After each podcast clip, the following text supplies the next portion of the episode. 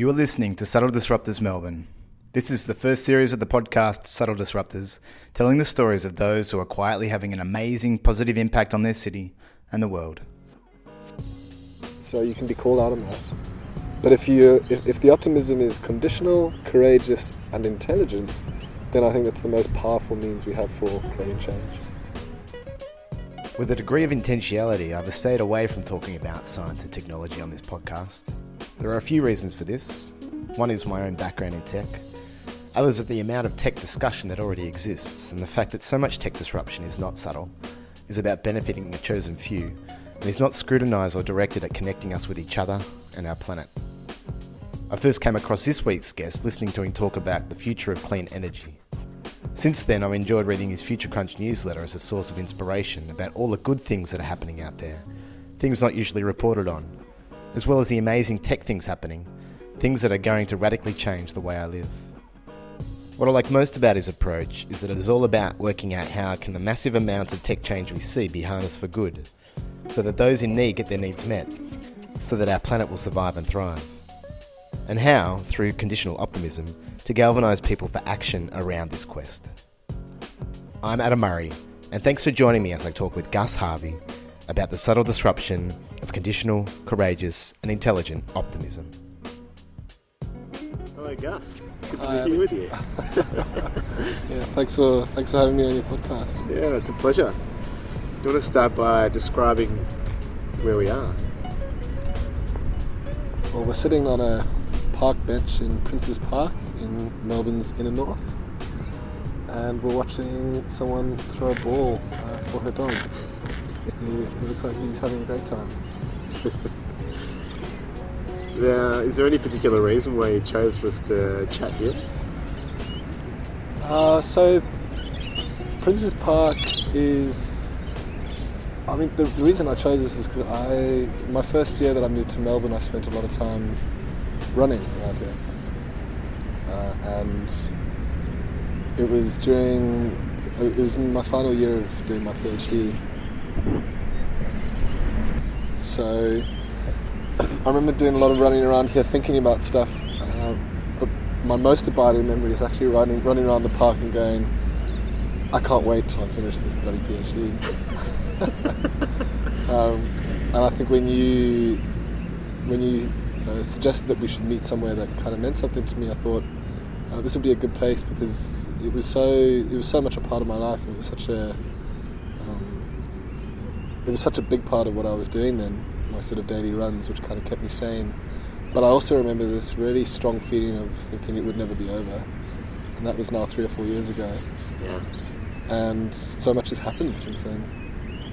And it was just interesting reflecting back on that, thinking, oh, okay, it is finally over, um, and a lot of good stuff has happened.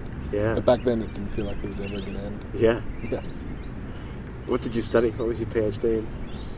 I did a so my PhD was in political economy, uh, and I was doing a PhD at the London School of Economics, and that was I started that in 2009, and moved to Australia at the beginning of 2012, and spent my final year writing the PhD here in Melbourne, which was pretty challenging.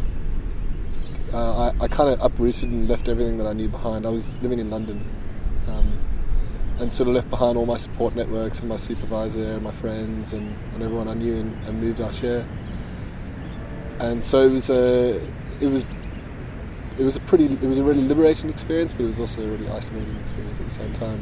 And uh, anyone who who's ever written a big project or done a done a you know written a book or done a PhD or made a movie or a documentary knows that there's that sort of final three to six months when it's just everything else disappears and it becomes all about the project. Yeah. Uh, and those times can be pretty weird. Go to Um, strange places. you can go to some pretty strange places. You kind of deteriorate as a human being. um, and that's what happened to me. Uh, and so Princes Park is kind of tied up with those feelings. yeah. Yeah. Um, just on that, before we talk about other stuff, I have this thing in my head about projects that are a bit like GPSs, or you know, a bit like navigating anywhere. You know, when you like the first kilometre is just a whole lot of twisting and turning. It can take a lot of time. But then if you're on a three-hour journey, you know the two and a half hours in the middle or the two hours in the middle are just like smooth sailing until you get to that last half hour at the end as well, which is a lot of fiddly stuff and a lot of time consuming stuff. And I feel like a lot of projects are like that. This needs a lot of momentum at the start. Mm. Often there's a big stretch where it's reasonably smooth sailing, and then just before the deadline hits or hits the end of it, you bring it all together, there's a lot of shit to be done to make it all happen and get to that finish point. Yeah, I love that analogy. I mean, that's spot on. The other, the other thing that, that makes me think of is the return journey is always just really easy yeah. because now you've already done it once and so you know the way backwards. Um, but often, I suppose, in the in the kind of creative industries, we never make the same journey twice. So Yeah, that's right. you don't you don't often get to come back and make the return journey or do the same journey again. Yeah, and I guess it wouldn't be that interesting, fulfilling to do that either. It'd be a lot easier. It'd be easier. That's right. yeah. So what? Um. So you. It was in political economy. I've got a. I mean, I. Remember there was one subject at uni I studied, which was the. Um, I did an IT degree, undergrad, but I did this one subject called the economics of social issues, which just it blew my mind. Like I, I'd never really, which was a lot about political economy, and I'd never really thought about. I didn't know that there was a whole different way of thinking about economies until that point, and it's actually the subject that I got the worst mark in at uni, but it's the subject that had the most profound impact on my life as well. Mm. Do you want to talk a little bit about what political eco- political economy is, and you know what your what your niche was? Sure. The, the best political economy i at its core is really uh, it's a conversation about which one of two forces in our life dominates more, um, and those two forces are the market and the state. Uh, and the market is all about distribution and um, you know mechanisms for distributing wealth. Uh, it's it's about ways of allocating things efficiently, and then the state is all about governance, how we manage ourselves, the rules, the institutions, the um, the rules written and unwritten about the way that society is governed. And political economy is the study of where those two things kind of collide. Yeah. Uh, and so your perspective, you have different schools of thought in political economy, and those schools of thought really, I mean, it's all very theoretical, and there's, there's a lot of a lot of research about it. But ultimately, the question boils down to which one of those two forces you think is more powerful. And depending on that, and the other corollary of that is which one of those two forces you think society needs more of in order to be better. Yeah. And so that's, I mean, that that idea runs through so many of modern day, so much of modern day politics, so much of our conversations about, you know, how we, what's fair and what's not, um, and is becoming, you know, is always relevant. Like you look at all the questions these days about inequality or the rise of demagogues in Europe and the US um, and and Australia, actually, populist sort of politicians and uprisings there. Yeah. So I loved studying political economy because that just gave me a roadmap for so many issues uh, that are that are affecting us in our everyday lives. Yeah. Um, and the other thing that was really great about studying political economy was that it kind of gives you it gives you the language to talk about these things, but it also means that you it, it means that I have a much better understanding of uh, of what of where we've come from, like why we have the conversations about politics and economics that we do today. And probably one of the biggest learnings that I've had in the last three or four years is that the conversations that we have about the way that we manage ourselves today are just hopelessly outdated. I mean, in effect, we're still having conversations about the Industrial Revolution. And the Industrial Revolution is when that whole left versus right political spectrum was formed. And left versus right politics is actually really simply a conversation about who owns the output of the Industrial Revolution. Is it the workers who are in the factory, or is it the owners of the factory? And that conversation is that's what's still going on today. But it's such a narrow and small conversation in a world where we're going through, you know, a, a revolution that puts the industrial revolution. It makes it look it makes it look minor in comparison. Yeah. So we're having this really narrow band of conversation about who owns the output, and yet the issues that we face are just so much broader than that. And so I think that political economy was really great in understanding that that's where we've come from, but that our ways of talking about politics are no longer fit for purpose. Um, where did that lead in its first step after you finished studying that? that you know, that knowledge and that grounding. Where did you take that straight after you finished? Um, so I, so the, the topic that I, I was really interested in environmental, um, environmental sciences, and, and I got really interested in climate change and issues of equity, and so I was sort of doing political economy but applied to environmental topics. Yeah. Um, and then when I finished my PhD, I was here in Australia, and I, I ended up. Um, I, ended, I, I needed to look for work. I, I needed to find a job, uh, and it, I ended up being unemployed for 18 months. Wow. yeah. Which, uh, if anyone's been unemployed, you'll know that that's a really long time to be unemployed. and that wasn't unemployed by choice. That was me furiously looking for a job for that entire stretch of 18 months. Yeah. And it was just. It was one of the most difficult things I have ever been through. Particularly in a new city. Oh, well. I mean, it was sort of like a perfect storm. Um, I had just finished my PhD. I didn't have any contacts. I didn't have any networks. I didn't even know where to start. Um, I was applying for jobs online and, and various places, but obviously that's off, that's a really inefficient way of doing it. Um, and I was also looking for work in the environmental sector, and this was the beginning of 2013. So, at about that time, we knew that there was going to be a change of government in Australia, and we knew that the new government that was coming in, um, environmental groups knew that the new government that was coming in didn't like the environment very much. so, so a lot of people who worked in the environmental sector were kind of shutting up shop, battening down the hatches. They weren't expanding. They were tightening up, and so they weren't really employing anyone. Yeah. Uh, but probably the most important factor was that I had spent 10 years on and off revolving in and out and around academia. And that was a really good way to learn a lot about a lot of different things. But I didn't have the language to be able to get myself employed. Mm. So if I got an interview with someone, I would go and sit down with them and they would say, they would say something and then they would say, well, you know, what's your value proposition? And I would say, my what? I'd, I'd never heard of these things before. So I could tell them about lots of interesting things, but I was really, I found it really difficult to articulate why they should employ me. Um, and what happened over the over the course of those eighteen months is that I, it just took a huge toll on my mental health.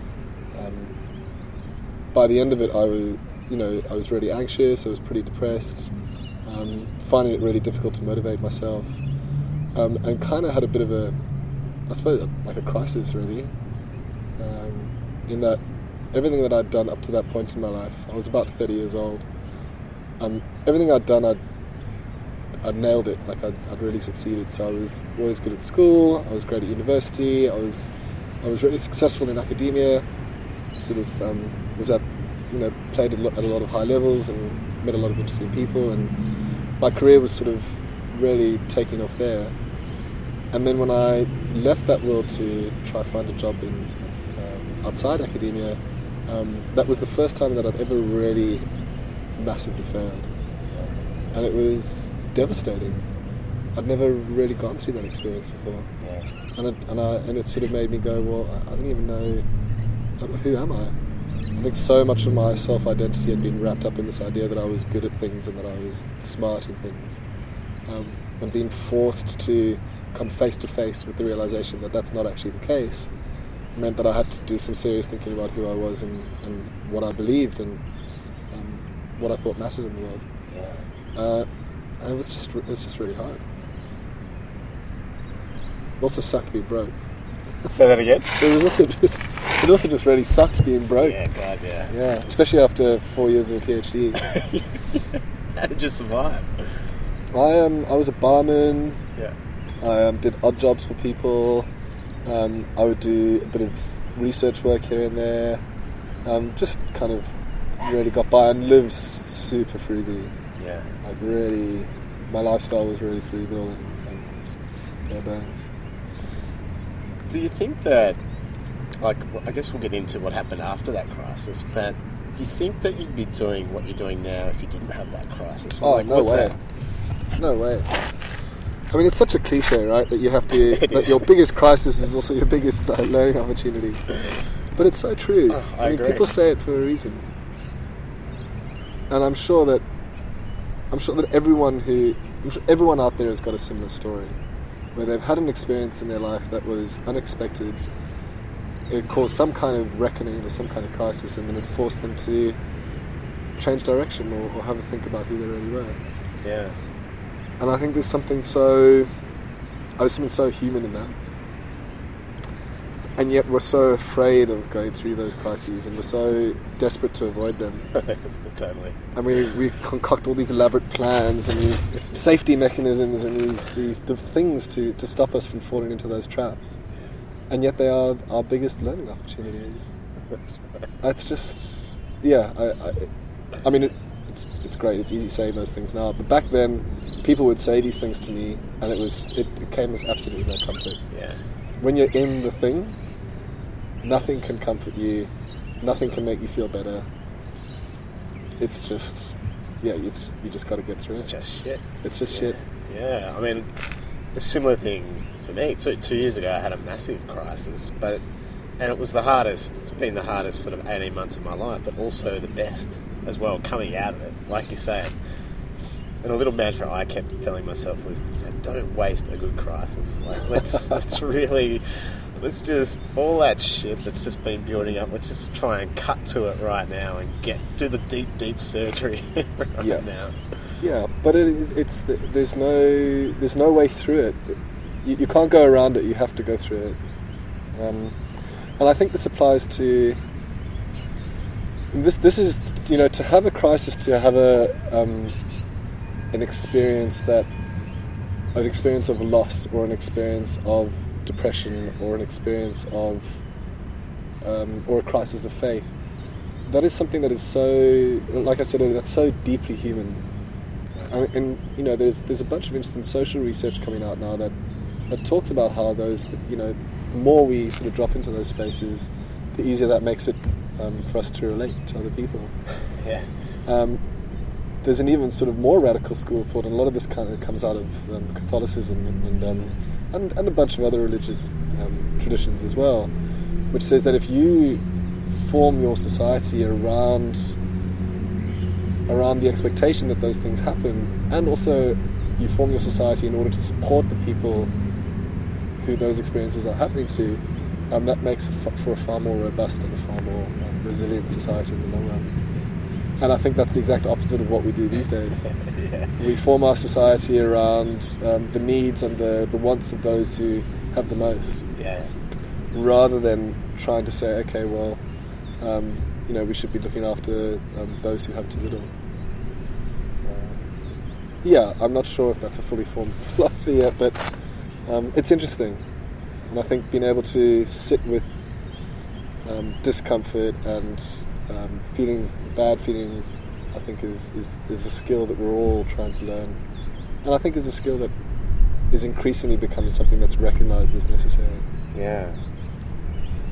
Um, what helped you get through that time? Well, you know, we, we've just talked about how hard it is when there's no way around it. It's like the um, there's a kids' book that, that um, I read to my kids, which is we're going on a bear hunt. You know, can't go over it, can't go under it, you've got to Mhm. go through it. It's like that. What did you do to help yourself get through it?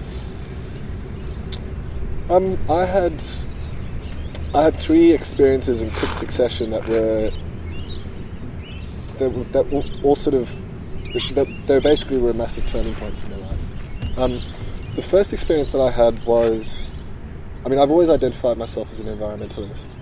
Um, I'm not an environmentalist in the sense of being an environmental activist, but someone who thinks that the environment the environment is not something that exists outside us. It's not something that it's not a product. It, it is the foundation of everything that we do. And if we don't look after that, then everything else falls apart. That seems to be a very simple truth to me.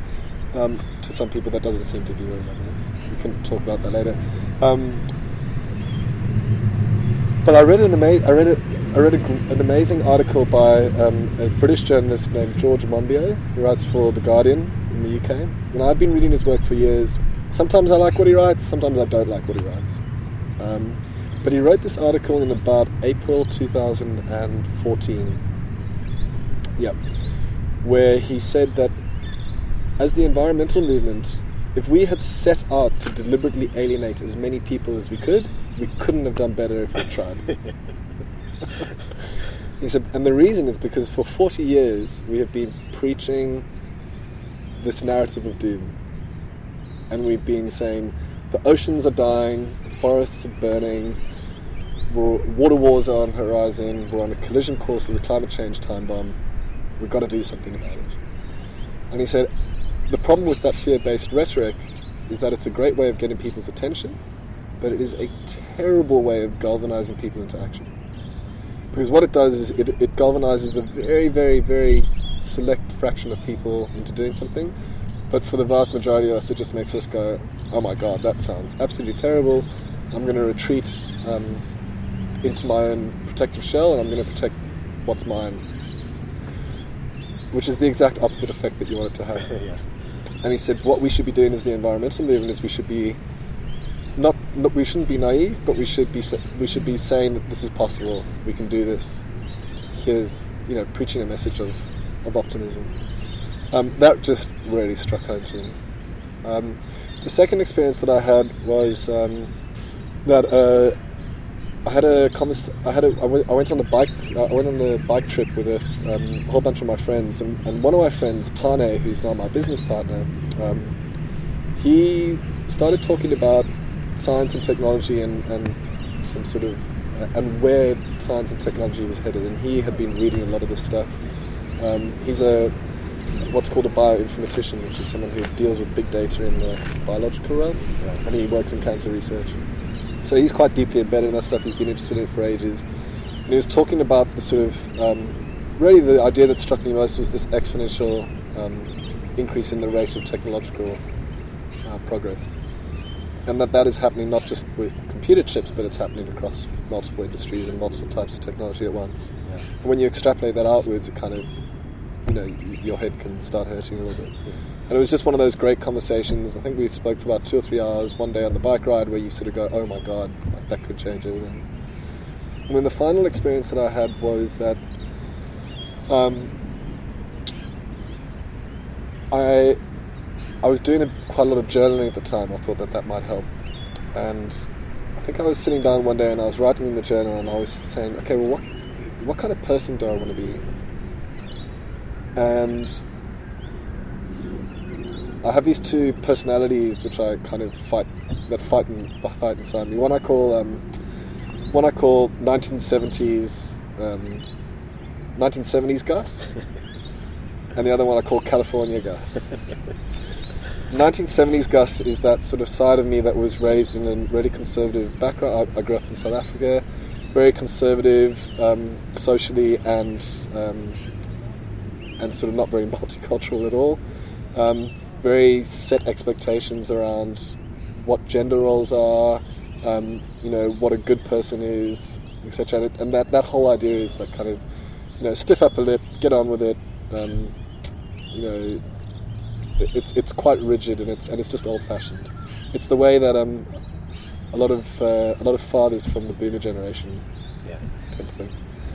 Um, then the other side of me is, is what I call California Gus, which is like, oh, there's all these amazing things happening. I want to be free. I want to be open minded. I want to experience different things. Um, you know, strong views on gender, gender equality, racial inequality, um, like a very strong set of progressive views and values. And I feel like a lot of my life has been a, a tug of war between those two personality types.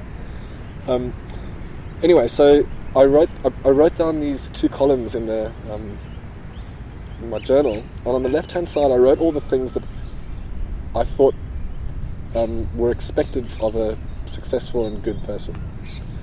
And the kind of words there were rational, realistic, um, you know, takes both takes both sides into account, um, is crit- critical thinker, um, doesn't get um, doesn't get carried away, not easily swayed, there's, there's a whole bunch of words there, and all those words were the ways that we've all been taught how to be since we were six years old.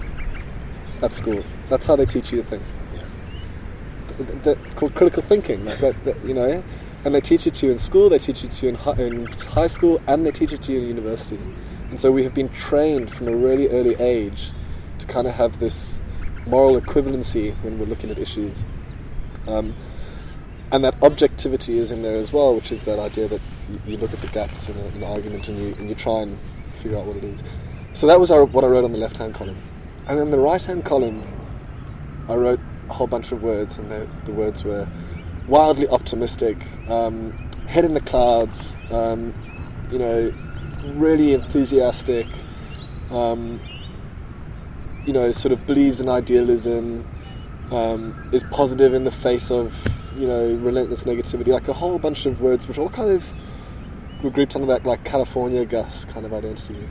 And then I stopped and I looked at the two columns, and I just had it was like this. It was like my whole life suddenly just made sense. I was like, I have always been. I spent my life trying to be that person on the left, and I just don't want to be that person. Like I'll be like I'd like to be wildly optimistic, um, and, and I would like that to be a choice, and I want that to be a choice by which I can affect others around me rather than being something that is a reaction to the world around me. Um, and I think those three things combined, that idea that you know we need to, we shouldn't be talking about fear, we should be talking about hope.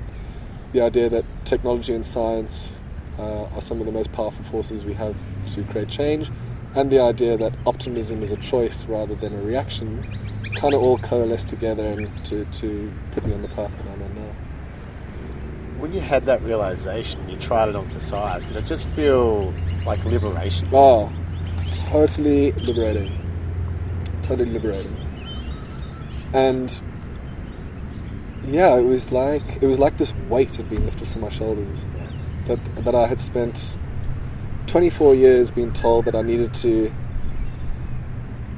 think critically, be objective, and then I was like, I don't have to do that anymore. I can be subjective.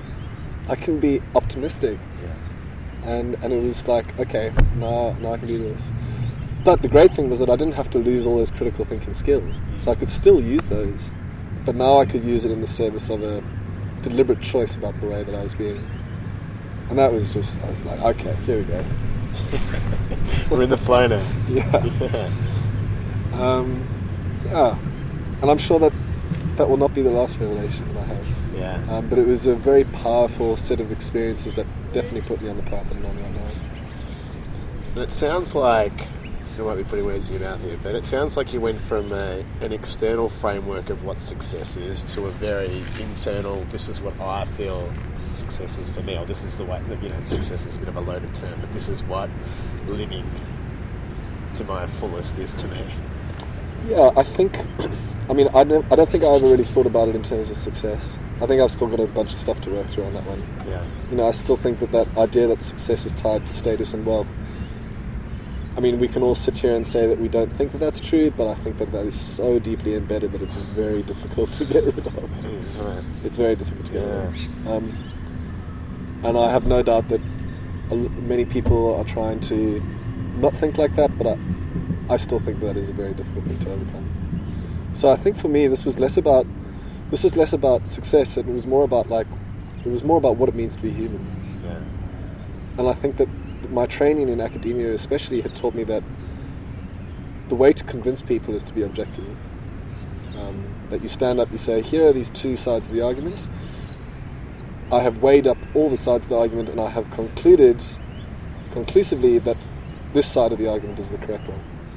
Um, whereas a subjective approach to life is saying, listen, I've had a bunch of experiences. Um, they, th- these experiences have affected me in these ways, and because of those experiences, I now believe this. That second way of doing things, the problem with it is that half of your audience will go, well, I, I like I don't believe that, and I haven't had those experiences, so I can't relate, and so you've lost them. But the other half of your audience, the people that you're speaking to, they go, yes, I've had that same experience, and they say, and so therefore, I, I, I think that your experience is valid, and so I'm, I'm interested in hearing what you have to say. And as a way of convincing people, or passing a message across, or creating, you know, um, getting your point of view across, I think it's just a far more effective tool. Yeah. So, optimism, wild optimism, um, unbelievable pace of technological change, and um, I've just blanked out on the third one. Sorry. Oh, The- no, that's and the third one is is um, that idea that optimism is a choice. yeah. How did they? How are they manifesting now? Now, so you had the eighteen months of being unemployed. Well, let, let, me, let me before I get into that, let me talk first about the word optimism. Sure. I think optimism is a loaded word. Um, most people associate optimism with naivety. Whereas they, where they say, you know, you're being optimistic despite all the evidence pointing to the contrary. Um, I'm not interested in that kind of optimism. Um, and, the, and the best way of explaining this is that so the, the, the optimism that I am interested in is, is what I call conditional optimism. And the way of explaining it is that naive optimism is like a kid sitting around at Christmas waiting for presents.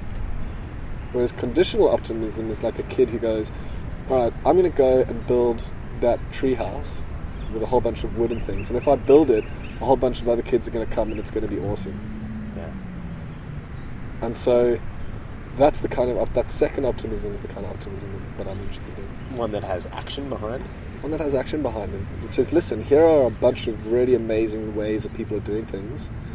Those things give us reason to be optimistic. They don't mean that we are ignoring all the other bad things that are happening. Um, they don't mean that we don't recognize there are still major challenges. But look what we can do. Surely we can do more of this. And so that's the kind of optimism and the message that I'm, that I'm really interested in spreading Yeah.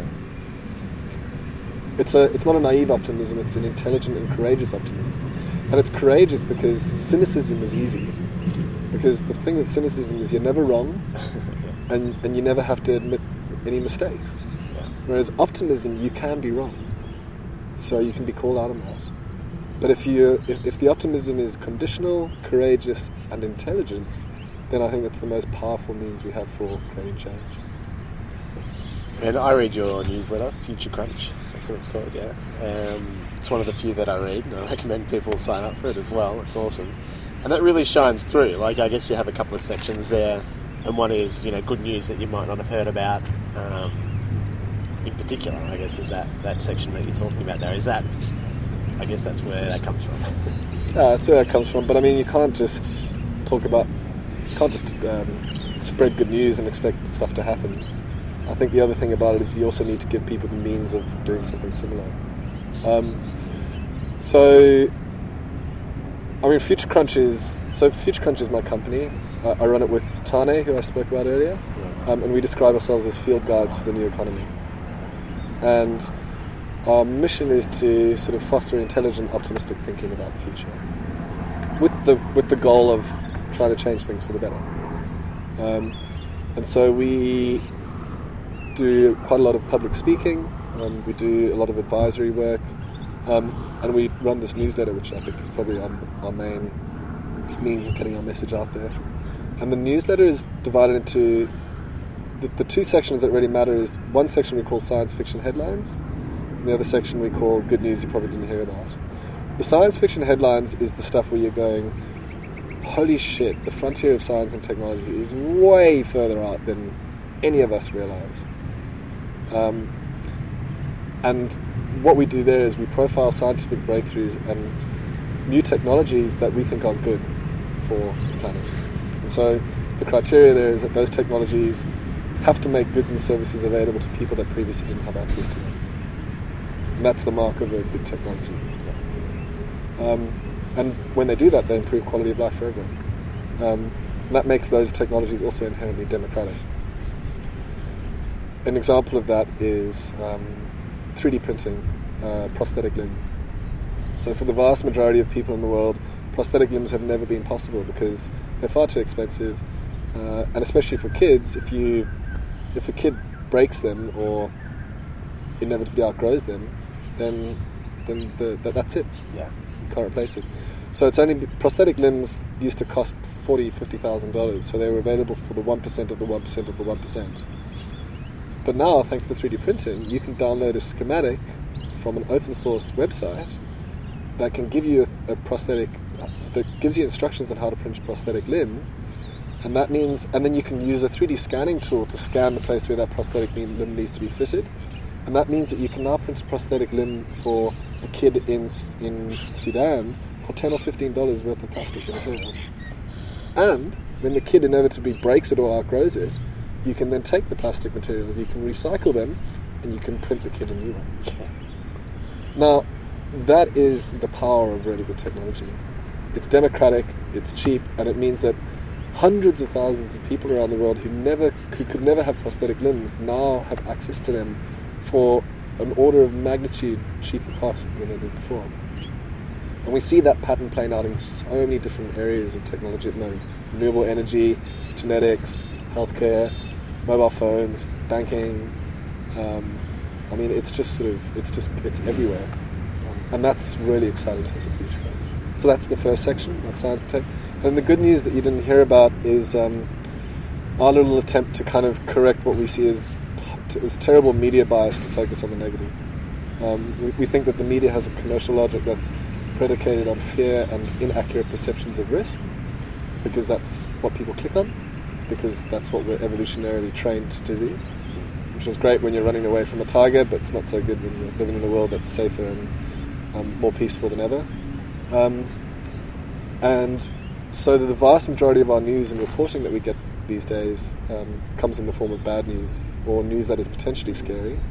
Um, and our Future Crunch newsletter is a little attempt to dig up the good news stories from around the world um, and give them a bit of airtime as well. And they're bloody hard to find. not because they're not happening, but because the media doesn't report on them. Yeah, so you have to really dig. You have to dig, and, and we always find plenty, but there's so much amazing stuff happening out there. You know, people are there are hundreds of thousands of people around the world who are furiously working right now to make the world cleaner, fairer, more, more peaceful, and more abundant for every human being on the planet. And their stories just don't get shared. They're not; those stories are not interesting to mainstream media because they don't generate clicks, and so they don't. We, we don't hear about them. Yeah. But there are so many examples and every time I read one of those examples, it gives me hope for the future.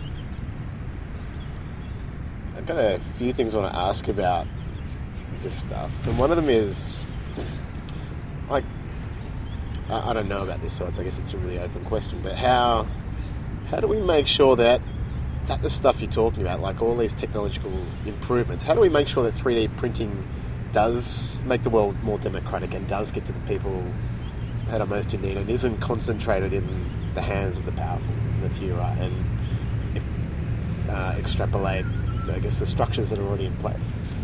Yeah, this is the uh, trillion dollar question. uh, what we've seen, especially with um, the digital revolution, is we've seen you know a few hundred socially anxious people from Silicon Valley invent a whole bunch of stuff, and they've brought a lot of incredible benefits to the world, but it's also made them a shitload of money in the process. Um, the problem with this is not just technological evolution. This is this is this is sort of any any new economic process. What it what it tends to do is, especially when you have free markets, which is digital technologies have kind of dropped themselves into what is effectively an unregulated free market, which was the internet. Um, and markets tend towards inequality. That's just the nature of the free market. That's what it does the gains accrue to the few after after a certain period of time. Um, in the early days of a, tech, of a new technological wave, it's kind of like the Wild West. Everyone's out there, and then eventually you have a few big players who eventually end up dominating, and then all the game, they kind of like suck all the oxygen out the room and, and, and end up holding it all for themselves. Um, we've seen that happen with the digital revolution and as we start seeing the technological revolution now enter things like 3D printing, renewables, um, genetics, uh, robotics, artificial intelligence, we will. The danger is that we see the same pattern play out again.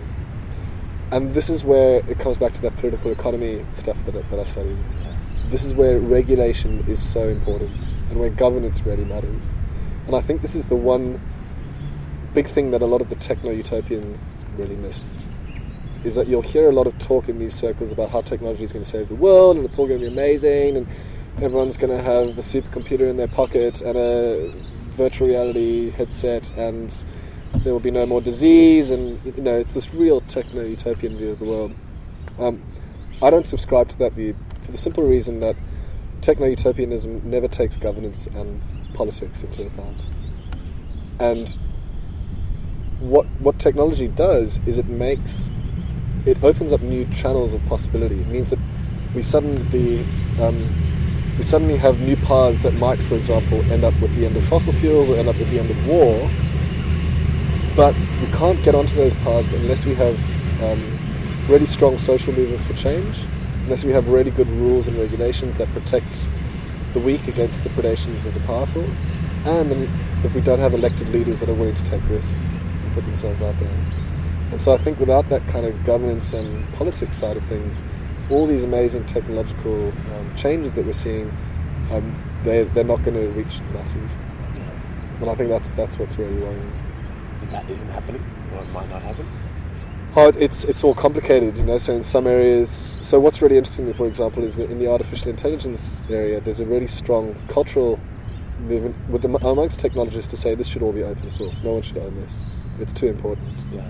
Um, the flip side of that, for example, might be virtual reality, where you have all the big players are, are furiously trying to make sure that they become the next VR platform of choice because once you've got the VR, once you've locked people into your VR platform, it means you have complete control over what happens inside that environment, and and that means that you can suck up all the games because of that. And so, certain technologies lend themselves to open source a lot better than, than others, um, especially when you're talking about hardware development, which is what happens with virtual reality. Um, it becomes a lot harder to distribute those gains equally, Yeah. and I think that again, that's where governments come in. Yeah.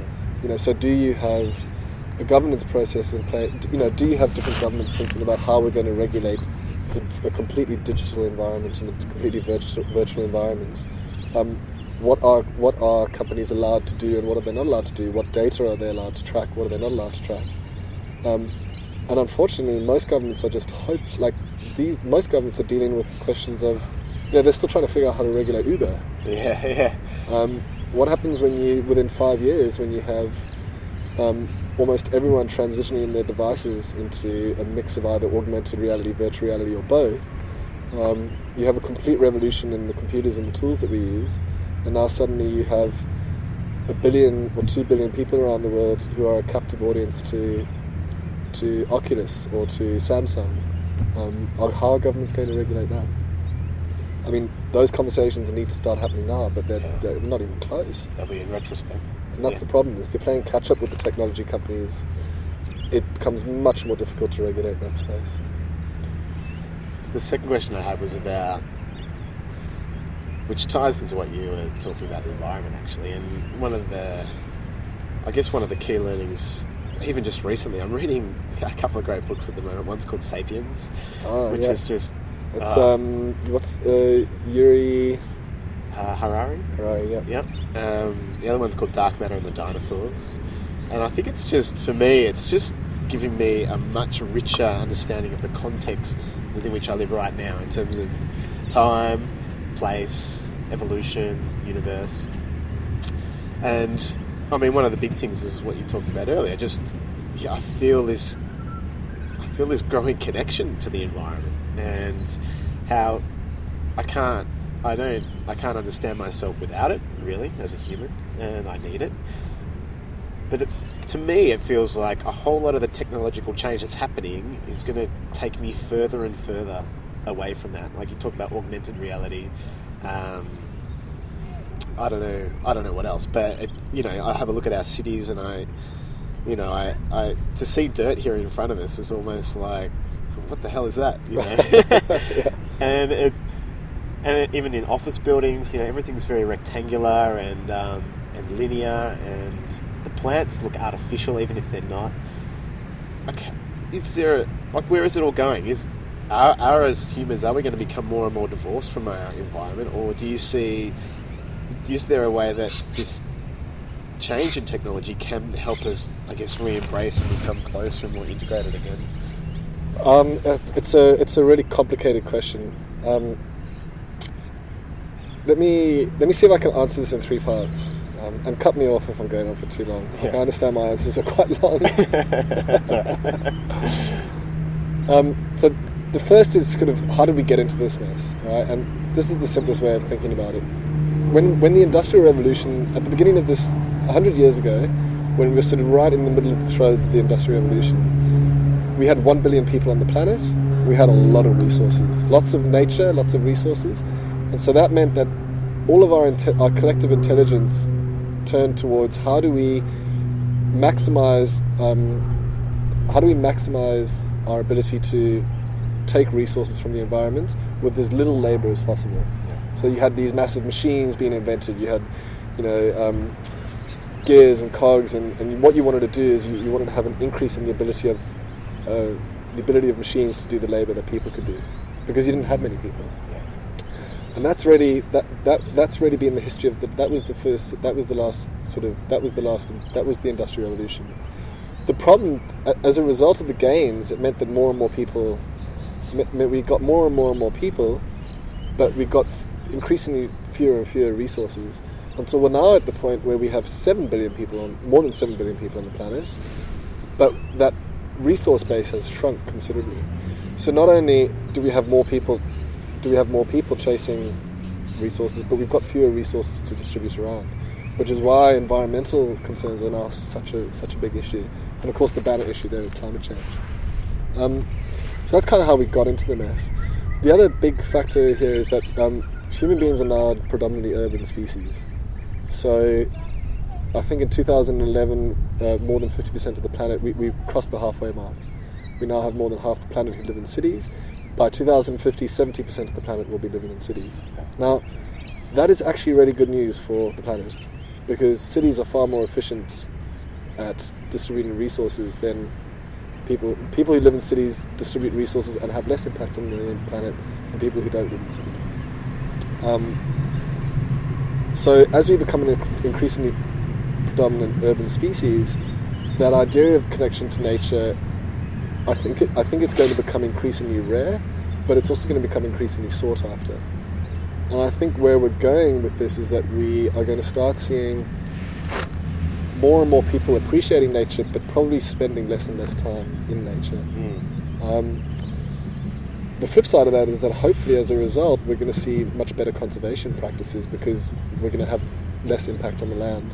And by the way, people will talk about population growth. Population growth is not an issue. You hear it, it's a really popular thing in environmental circles. The issue is not that we have too many people on the planet, the issue is that we don't distribute our resources very effectively. Um, and if we can figure out ways of distributing our resources better, of living with less impact on the planet through living in smart cities with sustainable types of agriculture, um, if we can figure out better ways of getting energy from renewable sources, and we can concentrate all those gains in cities, which uh, in with using systems that use things better, and also inventing new systems of regulation and governance, then I think that we could get to a planet by 2050 where we have 10 billion people, 70% of them are living in cities, most of them want to have a connection to nature, and they're able to go out and access more nature because we have more nature that's being conserved. Yeah. Okay. Um, that is, I think that is very, I think that is very possible. Whether we actually get there or not is really kind of the big. That, that's where we're at right now. Yeah. Um, and Joanna Macy, who's one of my favorite environmental philosophers, she calls it kind of. She says we're at this point in history where it's either the great unraveling or it's the great turning, and it's one of the two. Like this is a pivotal point in our species' history, and the decisions that we make now are going to affect hundreds of generations going forward in the future. And I think that's why it's such an exciting time to be alive, but also why it's such an important time for every single person to be part of this conversation and to be doing something to make it the great turning rather than the great unraveling. to tie back to what we are saying about crisis or crises as well, is there? I mean, do you think that we need to have some kind of crisis as a as a country before we get it? And is there a way, if that's the case, is there a way of managing it so the crisis isn't catastrophic? We, we are already in the crisis. yeah. July was the hottest month ever since, well, not ever, but since records began in 1880. We have never, the planet has never experienced a month as hot as July. I mean, that is unbelievable. It is, but but I mean, we're not feeling it. Do you know what I mean? No, like people aren't feeling Just it. because you're not feeling the crisis doesn't mean the crisis isn't happening. Yeah, I guess what I'm saying then is how do we need to feel a crisis before we take action? Or will we? Possibly. Um, I I would like to think that we don't need to. Uh, we don't need for it all to come crumbling down before we take action. Um, the other, remember the, the so the crisis is happening. We we are in the middle of you know global inequality is is huge. We are seeing forced migration at levels we've never seen before. We've just experienced the hottest month um, we've ever seen. Um, hundreds, you know, there are there are all these things that are starting to, you know, the beginnings of the great unraveling. All the ingredients are there, Yeah. but at the same time, all the ingredients for the beginning of the great turning are there as well. Yeah. Um, renewable energy is growing exponentially. Um, we're starting to see, we've seen more than 3 billion people connected to the greatest information resource humanity has ever known in the last 10 years. Uh, war is, is at its lowest ebb ever, and violence is coming down in most parts of the world. Murder rates have come down in 66 out of the 82 countries for which data is available in the last decade. Yeah. Um, we're starting to see the evolution of new digital technologies like blockchain, which have the promise to have the potential to create newer and more fairer systems of distribution. So all the it just depends on which one you you want to be part of. All the elements for the great turning are there. All the elements for the great unraveling are there. And now it's about which one of those things we want to emphasize and which one of those things we want to boost. Um, so, and all the people who are creating and are part of the great turning, they have started doing those things without having to have necessarily experienced crisis. They've sat, they've looked at it, they've gone right. We've got a we've got an issue on our hands here. Yeah. So they haven't had to, they haven't you know we haven't had to all live in dystopias in order to turn it around yet. Um, so I don't think that we need to experience an out and out dissolution of society and you know um, a massive tidal wave that swamps or I don't know sea level rise that takes out half of Sydney or Yeah. something like that before we take action. I think people already are taking action. Yeah. It's just that we don't hear their stories that often. Yeah. It's like the silent silent majority, but the silent majority usually applies to right wing politics. But there's also a silent majority of people who have kind of looked at the way everything's going, um, and they're looking at some of the stuff that politicians do, which would make other people froth with indignation, and they're like, oh, well, what do you expect? And then they just go off and start doing something to make it better, rather than going, oh, terrible politicians, they're so bad, and they say, all right, fuck it, I'm going to go make something that's better. Yeah. And so, is that what you're doing essentially in the work that Future Crunch does? Aside from the newsletter, I think you go into corporates and start to talk about this stuff to prepare them for what's coming. Yeah, that so we we'll speak to anyone. I mean, we go into corporates because they'll pay us money, which allows us to sustain ourselves and means that we can, you know, make a living. We're never going to get rich from it, but you know, we need something to keep it keep it alive. Um, but we'll go speak to schools, we'll speak to non-profits, we speak at conferences. Um, I mean, we'll, yeah, we'll speak to anyone. Um, and the idea is that there's this message that there. we- want to get this message that there are lots of other people out there making this thing happen, um, and that it's time to you know it's time to get going. Yeah. Um, and we want to give people stories about what other people are doing around the world to give them the sense that it can be done. But then we also want to show them that there are all these new emerging technologies and tools that we have that allow us to actually get that stuff done. You know, it's all very well talking about climate change, but if we don't have good renewable technologies in order to transition to a new type of, t- of energy system, then no amount of governance or rules is ever going to solve it. Yeah. I've got a couple of questions as we wrap up. The first one is there are two questions that I always ask people. The first one, I don't know if it's that relevant to you, so I might tweak it a little bit. It's normally about, you know, what's a what's a disruption that you'd like to be part of one day that you daydream about being part of one day, but you, you do you have an answer for that question? Oh, totally. Okay, cool.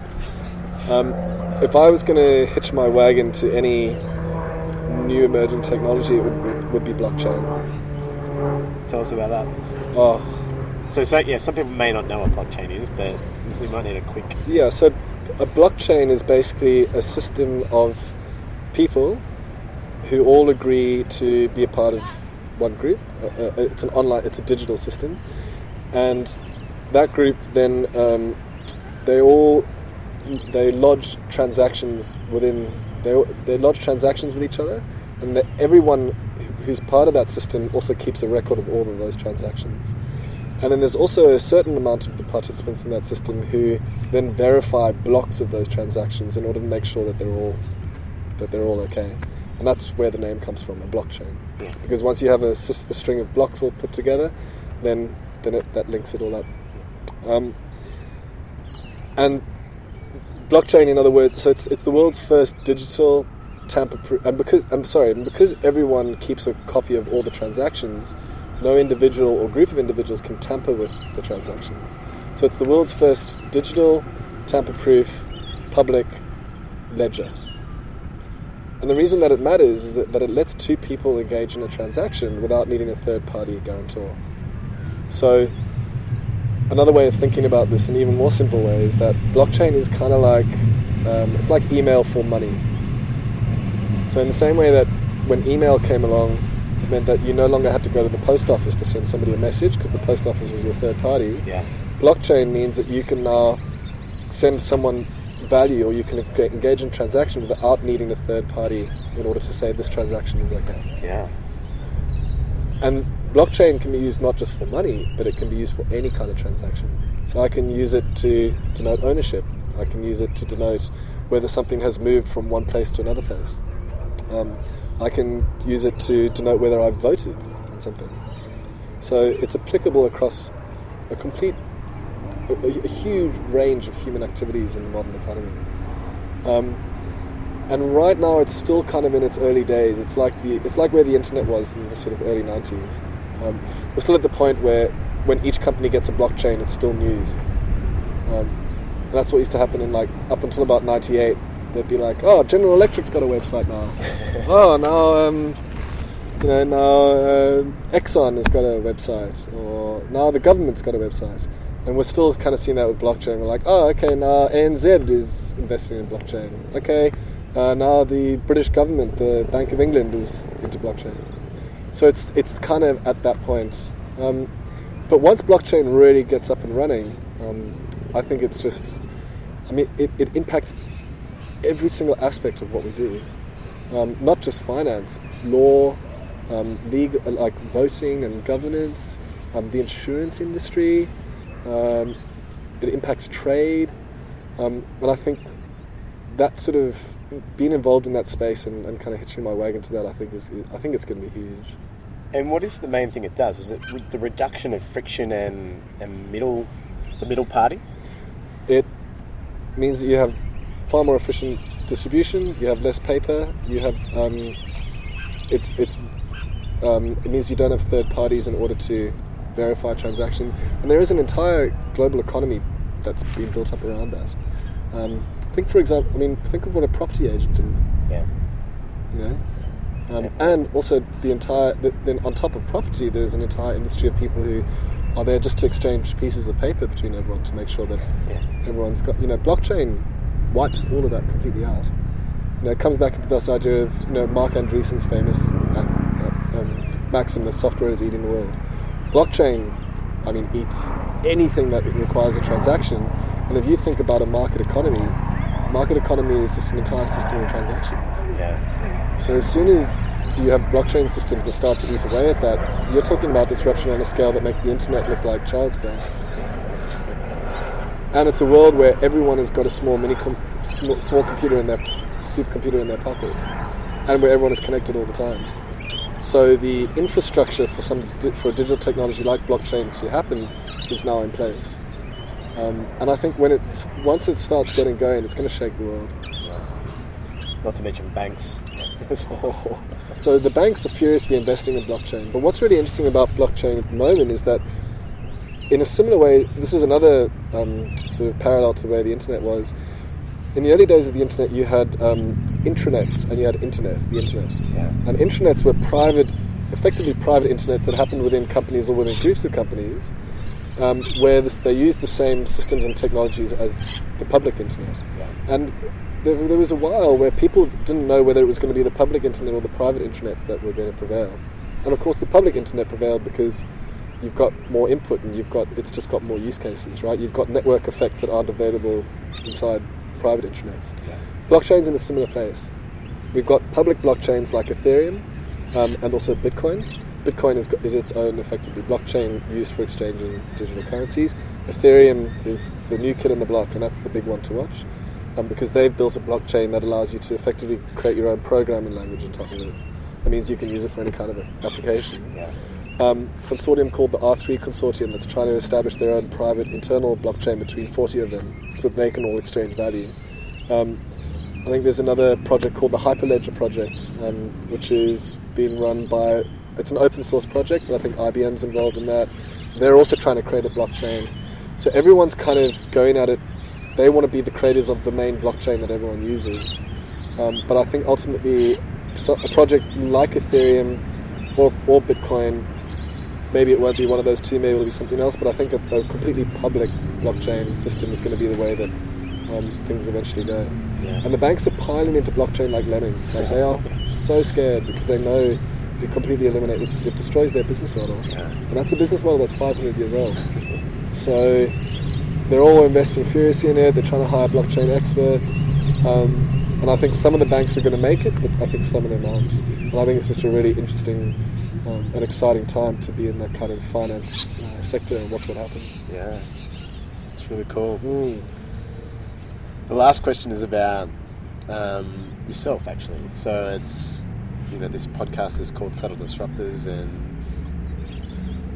I want to understand if there's something small or something subtle that you've changed in your own life that, you know, enabled you to be where you are today, or something that sustains you on your journey today. That would be interesting for other people to hear about, potentially apply as well. Um,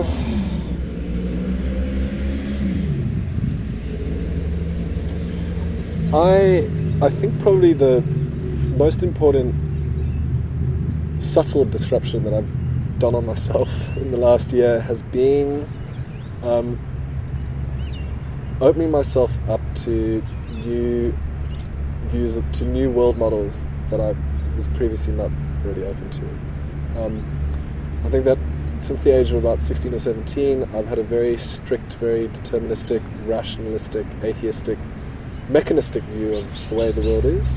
Um, and that has served me great. Um, you know, based on science, logic, um, and in the last year, I've sort of said, okay, well, instead of being just saying, right, that's my world model, done and dusted, I've formed my worldview at the age of 16 and now it doesn't change. Um, going, all right, I'm 33 years old, maybe it's time for a kind of a look at the way things work. And trying to be open to new perspectives and new and alternative points of view. Um, one of the best things I've done, for example, is I've started listening to, I've been listening to a podcast called On Being for the last year to year and a half. Um, that features a lot of interviews with religious people, Catholic monks or Buddhist, um, you know, uh, Buddhist uh, practitioners or um, people who traditionally I wouldn't have listened to because I would have said, oh, well, if they're religious, they don't know what's going on. Um, and trying to listen to perspectives from people that I wouldn't normally listen to, um, to say, okay, well, what's their worldview? Um, I've been reading a lot of right wing, um, a lot of uh, a lot of blogs and news sites that I don't normally conform to my worldview in order to try and understand how people think that way as well, um, and trying to trying to think about the world from different perspectives and then challenge my own view of it and say, okay, well, how do I know the things that I know? Why do I believe the things that I believe? And I think that that's going to be a lifelong journey now in sort of saying, and, and that's that's a scientific approach. And that's why science is so awesome because the scientific approach says. Um, I make a decision based on the best evidence available to me, but if new evidence becomes available that forces me to revisit that decision, then I am obliged to revisit it. Yeah. And that can apply to not just to an experiment, but that can apply to a worldview, or it can apply to a friendship, or it can apply to a career, or it can apply to um, you know a voting pattern that you have.